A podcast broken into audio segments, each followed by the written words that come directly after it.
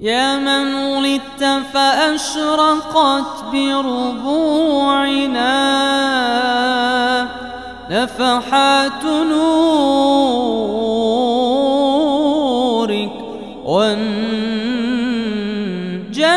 الإظلام. برنامج عطر السيرة النبوية من إعداد وتقديم محمود حمشو. الحلقة السابعة والعشرون إذاء قريش للنبي صلى الله عليه وسلم. القسم الثالث. عن عثمان بن عفان رضي الله تعالى عنه قال كان رسول الله صلى الله عليه وسلم يطوف بالبيت ويده في يد أبي بكر وفي الحجر عقبة بن أبي معيط وأبو جهل بن هشام وأمية بن خلف. فمر رسول الله صلى الله عليه وسلم عليه فلما حاذاهم أسمعوه بعض ما يكره فعرف ذلك في وجهه صلى الله عليه وسلم. فدنوت منه حتى وسطته فكان بيني وبين أبي بكر وأدخل أصابعه في أصابعي وطفنا جميعا.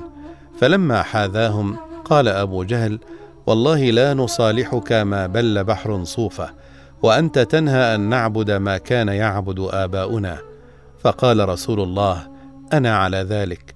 ثم مشى عنهم فصنعوا به في الشوط الثالث مثل ذلك.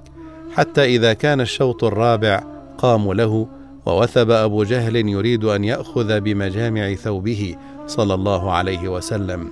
فدفعت في صدره فوقع على أسته.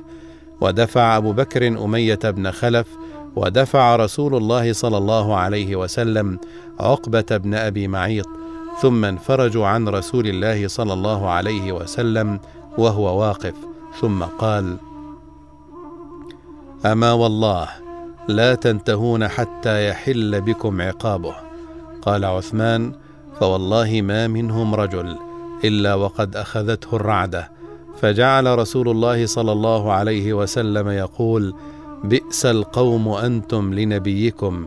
ثم انصرف إلى بيته وتبعناه حتى انتهى إلى بيته ثم أقبل علينا بوجهه فقال أبشروا فإن الله عز وجل مظهر دينه ومتمم كلمته وناصر نبيه.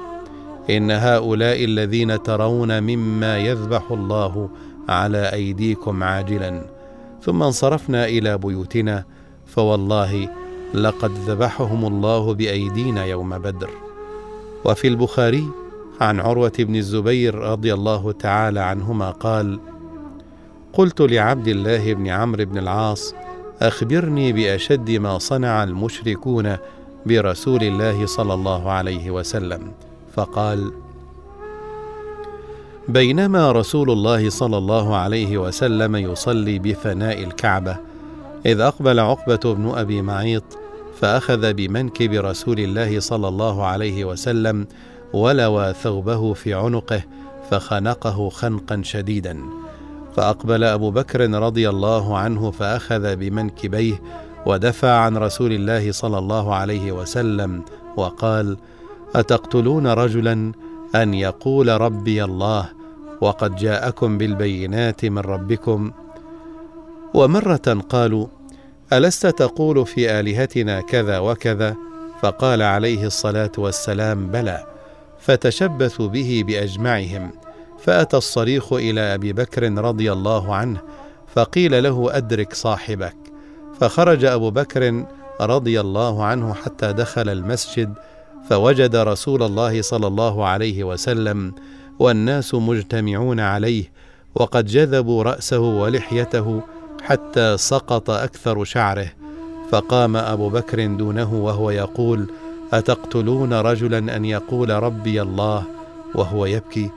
فقال رسول الله صلى الله عليه وسلم دعهم يا أبا بكر فوالذي نفسي بيده إني بعثت إليهم بالذبح فكفوا عن رسول الله صلى الله عليه وسلم وأقبلوا على أبي بكر يضربونه. فقالت ابنته أسماء فرجع إلينا فجعل لا يمس شيئا من غدائره إلا أجابه أي إلا سقط وهو يقول تباركت يا ذا الجلال والإكرام. لقد كان رضي الله عنه يرى كل ما أصيب به في سبيل الله دفاعا عن رسول الله من أعظم البركة والخير التي أكرمه الله بها. وعن فاطمة رضي الله تعالى عنها قالت اجتمع مشركو قريش في الحجر فقالوا إذا مر محمد فليضربه كل واحد منا ضربة. فسمعت فدخلت على أبي أبكي فقلت له تركت الملأ من قريش قد تعاقدوا في الحجر فحلفوا باللات والعزى ومناه وإساف ونائلة إذا هم رأوك يقومون إليك فيضربونك بأسيافهم فيقتلونك. فقال يا بني لا تبكي. ثم خرج فدخل عليهم المسجد فرفعوا رؤوسهم ثم نكسوا فأخذ قبضة من تراب فرمى بها نحوهم وقال شاهت الوجوه فما أصاب رجلا منهم إلا قتل ببدر.